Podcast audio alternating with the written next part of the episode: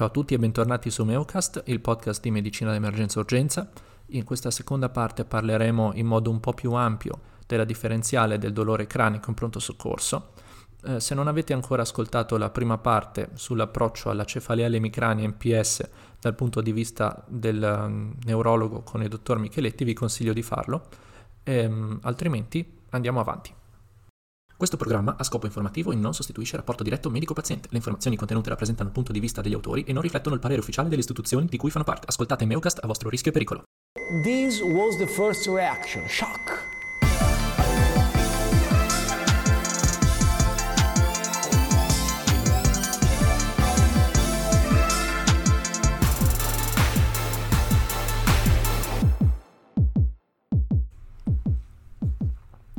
Ed eccomi qua, sono tornato. Allora, la diagnosi differenziale del dolore cranico in pronto soccorso comprende sì la cefalea e l'emicrania, ma questi sono i processi benigni e si tratta anche di diagnosi di esclusione alla fin fine. Quello su cui noi ci dobbiamo concentrare invece sono le diagnosi critiche, cioè le diagnosi che bisogna sempre escludere in ogni paziente. Sono quelle entità che possono mettere in pericolo il nostro paziente. Queste entità sono altrettanto rare e altrettanto gravi. A volte non è necessario fare degli esami strumentali apposta o degli esami del sangue apposta. A volte basta semplicemente tenerle in considerazione, però l'importante è non scordarsele. Quindi queste entità sono i sanguinamenti, con o senza trauma. Sto parlando di emorragia sia intracranica che subaracnoidea. Le masse cerebrali naturalmente di origine tumorale, ma anche infettiva. Le meningiti, di cui abbiamo accennato nell'episodio precedente. Il glaucoma acuto, che io spesso mi scordo. L'arterite temporale e la trombosi dei seni durali. Una volta esclusa questa lista di patologie, poi potremo pensare alle altre cause di dolore cranico, che possono naturalmente essere i processi primari come l'emicrania, la cefalea tensiva, l'emicrania grappolo, e questa lista non si ferma qui ma prosegue con eh, l'ipertensione intracranica idiopatica che una volta si chiamava pseudotumor cerebri e la nevralgia del trigemino. Ma comunque queste sono diagnosi che prenderemo in considerazione solo dopo aver considerato le prime diagnosi critiche. Su alcuni siti, per esempio su UpToDate, si citano le red flags, che sono i segni i sintomi più indicativi che la, il dolore cranico possa essere di natura secondaria e quindi indicano l'esecuzione di un attack o di, comunque di un approfondimento diagnostico strumentale.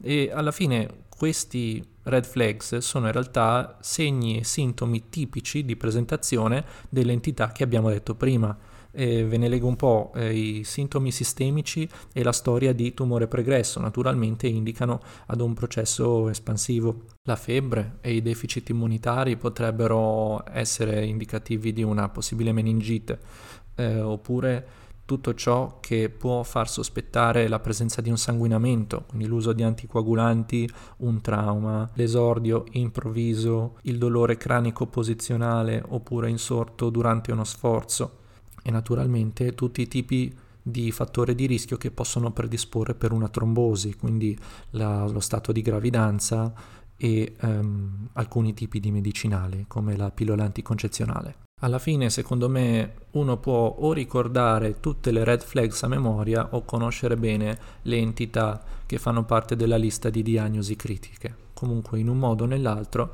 a queste cose bisogna pensarci perché in 100 cefalee benigne può darsi che ce ne sia una che invece ti fregherà.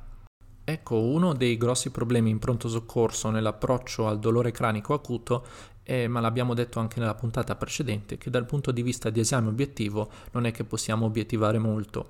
Eh, oltre ai grossolani segni neurologici che possiamo individuare noi non neurologi, non ci possiamo aggrappare a reperti particolari come rispetto a per esempio un dolore toracico o un dolore addominale.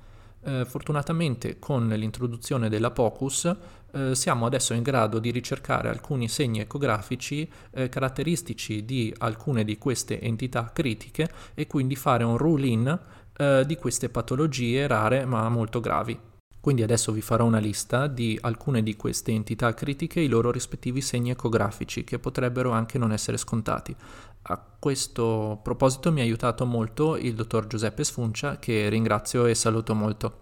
C'è da fare la precisazione che comunque tutti questi segni ecografici servono a fare un rule in, cioè eh, se il segno è presente è fortemente indicativo di patologia, però la, l'assenza di questi segni non ci dà una grossa informazione. Quindi la ricerca di questi reperti può essere interpretata un po' come uno screening, da fare in pazienti a basso rischio, fortemente indicativi se si trovano, non danno nessun aiuto se invece sono assenti, perché non escludono la presenza della patologia. Quindi iniziamo subito con la parte vascolare. Una delle diagnosi critiche del dolore cranico è la dissecazione delle arterie carotidi. Si tratta di una condizione rara che colpisce tutte le età, quindi anche i giovani, e mm, è spesso associata a traumi anche minori, eh, come per esempio il trauma sportivo al collo. Si manifesta con dolore cranico e o dolore al collo naturalmente e può includere anche delle sindromi neurologiche come per esempio un'emisindrome o una sindrome di Horner. Quindi per vedere le nostre carotidi appoggiamo la sonda lineare sulla parte anteriore del muscolo sternocleidomastoideo e mm, ci guardiamo la nostra arteria pulsante sia in longitudinale che in trasverso. Uno dei segni ecografici caratteristico della dissecazione è la presenza di un flap, eh, cioè di un doppio lume eh, che all'interno può avere sia sangue con un flusso eh, sia sangue senza flusso a seconda del tipo di mh, mm, dissecazione, oppure può esserci un ematoma all'interno della parete dell'arteria, quindi contenuto coagulato. In questo caso è molto utile l'utilizzo del Doppler che permette di discriminare se c'è o non c'è il flusso e in che direzione va. Attenzione che lì di fianco passa anche la vena giugulare, quindi attenzione a non confonderle. Quindi il Doppler è ulteriormente utile a distinguere l'arteria dalla vena a seconda della direzione del flusso. Inoltre la vena è comprimibile, è un po' più larga e le pareti sono sottili. Ricordo inoltre che esiste anche la dissecazione delle arterie vertebrali che si presenta più o meno con gli stessi sintomi e però è molto molto difficile da vedere con l'ecografo. Quindi si ribadisce che la presenza di questi segni può aiutare nella diagnosi, ma l'assenza di questi non dà nessuna informazione, quindi non permette di escludere la patologia. Un'altra entità che si può cercare proprio a questo livello del collo è la trombosi dei seni durali. Eh, la trombosi dei seni durali è una patologia che io conoscevo pochissimo prima di fare questo episodio. In un certo senso si può considerare la trombosi venosa profonda però nel cervello e forse così è più facile da ricordare. È una condizione rara, molto simile agli altri tipi di trombosi, quindi può interessare anche i giovani, è associata a particolari fattori di rischio che aumentano la coagulazione del sangue e soprattutto con l'uso di contraccettivi durante la gravidanza eh, si può presentare in moltissimi modi diversi a secondo del distretto venoso colpito eh, che rispetto agli arti inferiori in questo caso è molto più complicato e non preoccupatevi perché non ho intenzione di coprire l'anatomia in questo caso perché non, non ne sono assolutamente in grado.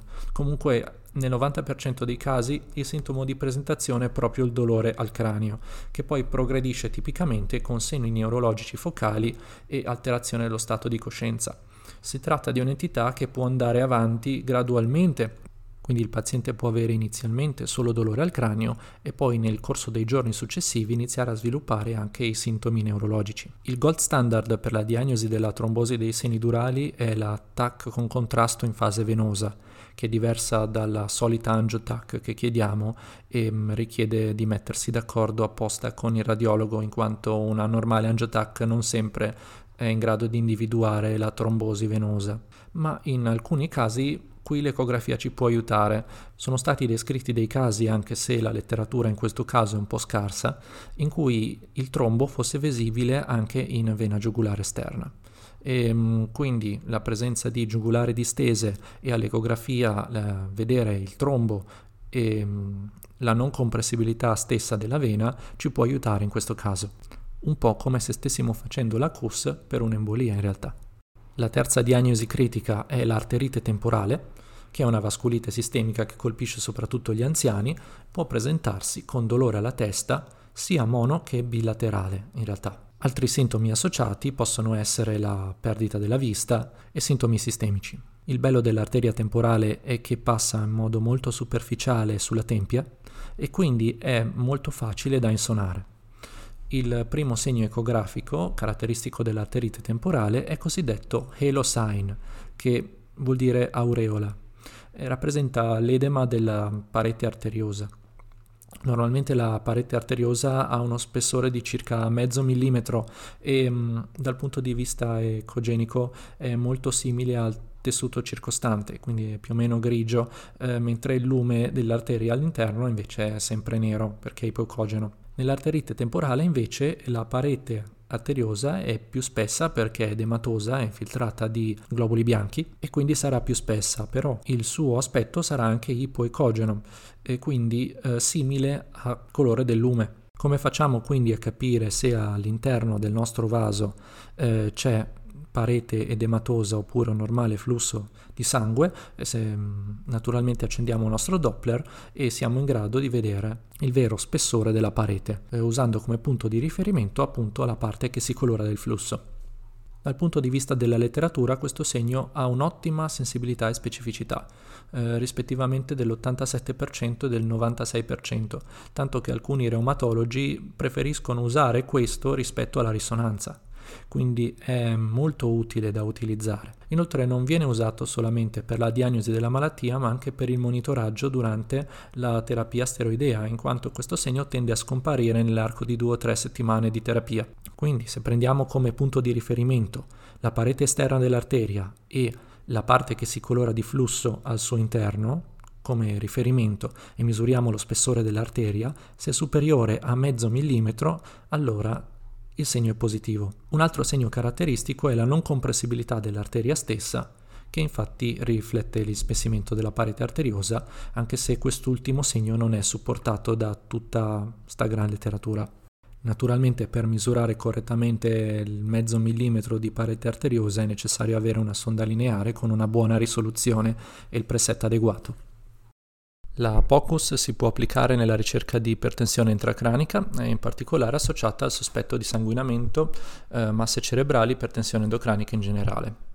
E il gold standard per misurare la pressione intracranica è naturalmente la puntura lombare, tuttavia esistono alcuni metodi alternativi meno invasivi, eh, come per esempio la ricerca del papilledema, che è l'edema del disco ottico, è un reperto eh, che spesso è associato all'elevazione della pressione intracranica e classicamente per ricercarlo si è usata l'oftalmoscopia, che però è un esame abbastanza difficile da eseguire. Ultimamente stanno venendo pubblicati numerosi studi in cui si usa l'ecografia per visualizzare il disco ottico e quindi per ricercare papille edema.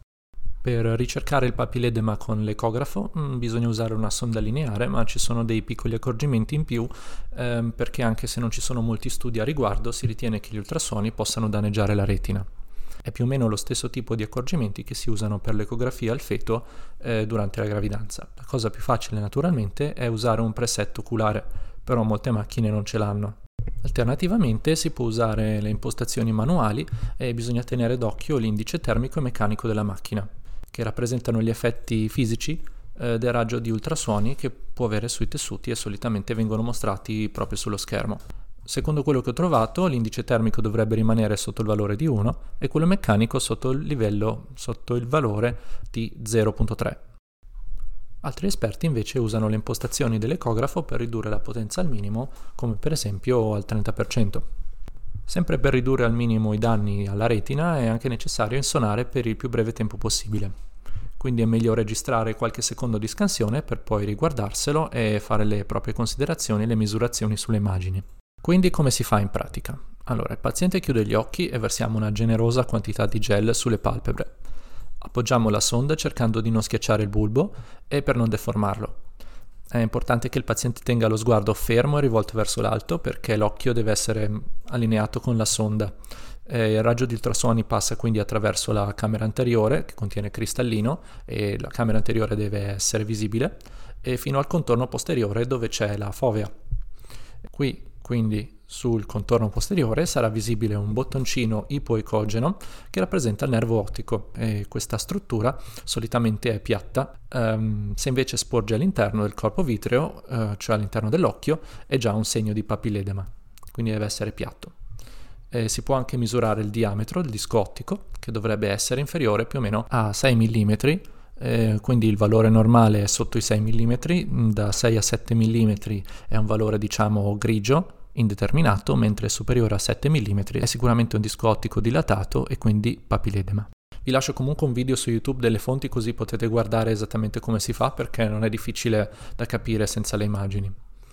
Comunque, eh, vi ho detto che l'occhio deve essere ben allineato, che si veda la camera anteriore, perché proprio eh, per misurare il disco ottico, se il raggio di ultrasuoni non è perfettamente perpendicolare, poi le misurazioni vengono tutte sfalsate. Quindi il paziente deve sempre guardare verso l'alto, deve tenere gli occhi chiusi e quindi deve essere un paziente collaborante, o perlomeno non un paziente agitato, ecco. Inoltre la maggior parte degli esperti consigliano di non misurare il diametro del disco ottico proprio al bordo, al, al confine con... Uh, corpo vitreo, ma di misurarlo alla profondità di 3 mm. In questo modo è più accurato. E l'ultima entità di cui volevo parlare è il glaucoma, che non ha segni ecografici purtroppo, però eh, spesso viene, di- viene, dimenticato nella differenziale della cefalea. Eh, a volte però salta fuori che il mal di testa era in realtà eh, un dolore retroorbitale e il glaucoma ne era responsabile. Le caratteristiche del glaucoma, che colpisce soprattutto la fascia più anziana, sono una pupilla non responsiva alla luce, quindi bloccata e diversa dall'altra che di solito è normale, una visione offuscata e soprattutto il dolore si accentua con la midriasi. Quindi la classica presentazione è il dolore acuto insorto mentre il paziente usciva di casa la sera oppure mentre entrava in una stanza buia. Sono brevi domande che possono aiutare molto la differenziale. E l'ultima entità di cui volevo parlare è la sinusite dei seni mascellari, ehm, che naturalmente non rientra nelle diagnosi critiche di differenziali di dolore cranico, però è interessante perché ho letto di recente un articolo di Giuseppe Sfuncia, che saluto di nuovo, in cui ho imparato che la sinusite può anche eh, avere dei segni ecografici. Eh, detto in breve, sempre con una lineare appoggiata proprio sui seni mascellari, che mh, mm, normalmente sono spazi vuoti ripieni d'aria, eh, si osserva solitamente un profilo A eh, in casi invece di sinusite, le, queste cavità quindi piene di materiale infiammatorio purulento permettono il passaggio degli ultrasuoni che quindi arrivano fino alla fine del seno mascellare e in un certo senso scoprono, rendono visibile l'intera cavità. Eh, questo segno si chiama sinusogramma ed è più o meno lo stesso concetto del versamento pleurico nell'ecografia toracica. Comunque per tutti i dettagli vi consiglio di leggere l'articolo di Giuseppe che metto nelle fonti nella didascalia dell'episodio. Per concludere, quindi io ho preparato una piccola infografica con eh, queste entità che rientrano nella differenziale di cefalea e i loro principali segni ecografici eh, che potete trovare sempre nella didascalia di questo episodio e spero che vi piaccia.